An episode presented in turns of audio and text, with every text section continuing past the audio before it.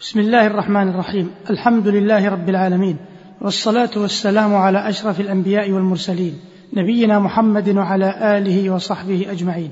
أيها المستمعون الكرام سلام الله عليكم ورحمته وبركاته. أما بعد فلا يزال الحديث موصولا عن مظان إجابة الدعاء. فمن مظان إجابة الدعاء حالة المظلوم ودعوة المظلوم. كما في قوله عليه الصلاة والسلام لمعاذ رضي الله عنه عندما بعثه إلى اليمن واتق دعوة المظلوم فإنه ليس بينها وبين الله حجاب. رواه البخاري ومسلم. وقوله صلى الله عليه وسلم دعوة المظلوم مستجابة وإن كان فاجرا ففجوره على نفسه. رواه أحمد وأبو داود الطيالسي. وقال الألباني حديث حسن. والشواهد على إجابة دعوة المظلوم لا تكاد تحصر. ومنها ما جاء في قصة سعد بن أبي وقاص رضي الله عنه مع أهل الكوفة لما شكوه إلى عمر بن الخطاب رضي الله عنه. قال أبو عوانة وجماعة حدثنا عبد الملك بن عمير عن جابر بن سمرة قال شكى أهل الكوفة سعدا إلى عمر رضي الله عنه فقالوا إنه لا يحسن أن يصلي. فقال سعد أما أنا فإني كنت أصلي بهم صلاة رسول الله صلاتي العشي لا أخرم منها أركض في الأوليين وأحذف في الأخريين. فقال عمر ذلك الظن بك يا أبا إسحاق. فبعث رجالا يسألون عنه بالكوفة. فكانوا لا يأتون مسجدا من مساجد الكوفة إلا قالوا خيرا حتى أتوا على مسجد لبني عبس. فقال رجل يقال له أبو سعد أما إذ نشدتمون بالله فإنه كان لا يعدل في القضية ولا يقسم بالسوية ولا يسير بالسرية. فقال سعد اللهم إن كان كاذبا فأعم بصره وأطل عمره وعرضه للفتن. قال عبد الملك فأنا رأيته بعد يتعرض للإماء في السكك فإذا قيل له كيف أنت؟ قال كبير مفتون أصابتني دعوة سعد. رواه البخاري ومسلم. وقال الذهبي رحمه الله يقال إن رجلا وشى على بسر بن سعيد عند الوليد بن عبد الملك بأنه يعيبكم. قال فأحضره وسأله فقال لم أقله اللهم إن كنت صادقا فأرني به آية فاضطرب الرجل فمات. ومن مظان إجابة الدعاء دعوة الوالد على ولده. لقوله صلى الله عليه وسلم ثلاث دعوات مستجابات دعوة المظلوم ودعوة المسافر ودعوة الوالد على ولده. رواه البخاري في الأدب المفرد وصححه الألباني. ومن مواطن إجابة الدعاء دعاء الوالد على ولده ودعوة المسافر ودعوة الصائم.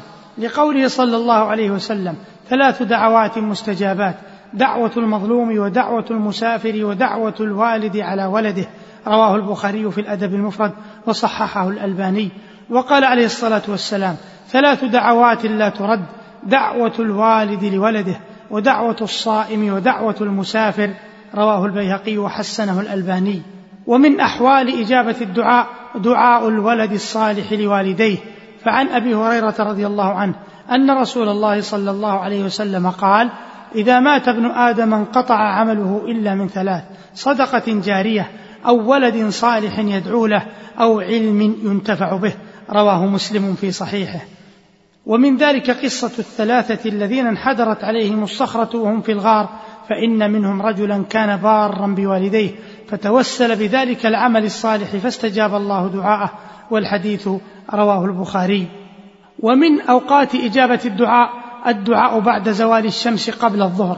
فعن عبد الله بن السائب رضي الله عنه أن رسول الله صلى الله عليه وسلم كان يصلي اربعا بعد أن تزول الشمس قبل الظهر وقال إنها ساعة تفتح فيها أبواب السماء وأحب أن يصعد لي فيها عمل صالح.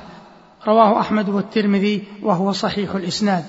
ومن مواضع إجابة الدعاء الدعاء عند الصفا لما جاء في الحديث الطويل حديث جابر رضي الله عنه في صفة حجة النبي صلى الله عليه وسلم وفيه فبدأ بالصفا فرقي حتى رأى البيت فاستقبل القبلة فوحد الله وكبره وقال لا إله إلا الله وحده لا شريك له له الملك وله الحمد وهو على كل شيء قدير لا إله إلا الله وحده أنجز وعده ونصر عبده وهزم الأحزاب وحده ثم دعا بين ذلك قال مثل هذا ثلاث مرات رواه مسلم في صحيحه.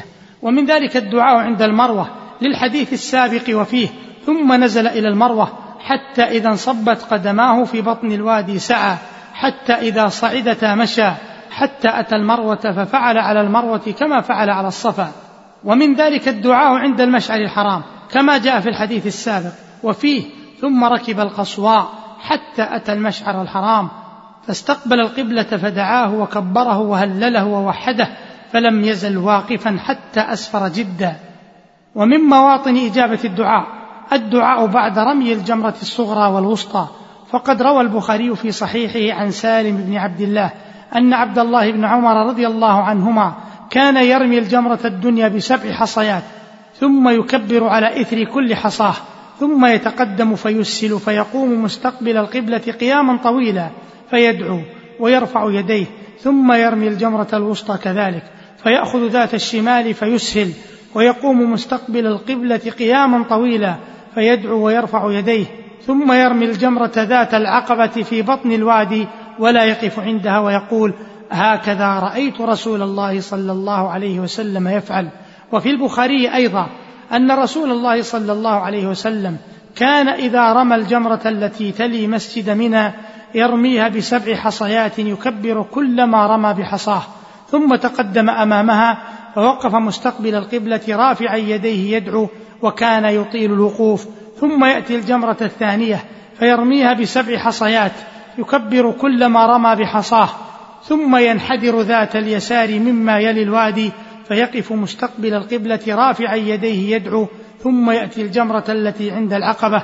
فيرميها بسبع حصيات يكبر عند كل حصاه ثم ينصرف ولا يقف عندها. وممن يجاب دعاؤهم الغازي في سبيل الله والحاج والمعتمر. ويدل على ذلك قوله صلى الله عليه وسلم الغازي في سبيل الله والحاج والمعتمر وفد الله. دعاهم فأجابوه وسألوه فأعطاهم. رواه ابن ماجه وصححه الألباني. ومن مواطن إجابة الدعاء الدعاء عند المريض. فعن أم سلمة رضي الله عنها قالت قال رسول الله صلى الله عليه وسلم إذا حضرتم المريض فقولوا خيرا فإن الملائكة يؤمنون على ما تقولون. قالت فلما مات أبو سلمة أتيت رسول الله صلى الله عليه وسلم فقلت إن أبا سلمة قد مات. فقال لي قولي اللهم اغفر لي وله. واعقبني منه عقبى حسنة. قالت فقلت فاعقبني الله من هو خير لي منه. محمدا صلى الله عليه وسلم. رواه مسلم في صحيحه. ومن مظان إجابة الدعاء. الدعاء عند التعاري من الليل وقول الدعاء الوارد في ذلك. فعن عبادة بن الصامت رضي الله عنه أن النبي صلى الله عليه وسلم قال من تعار من الليل فقال لا إله إلا الله وحده لا شريك له له الملك وله الحمد وهو على كل شيء قدير. الحمد لله وسبحان الله ولا إله إلا الله والله أكبر ولا حول ولا قوة إلا بالله.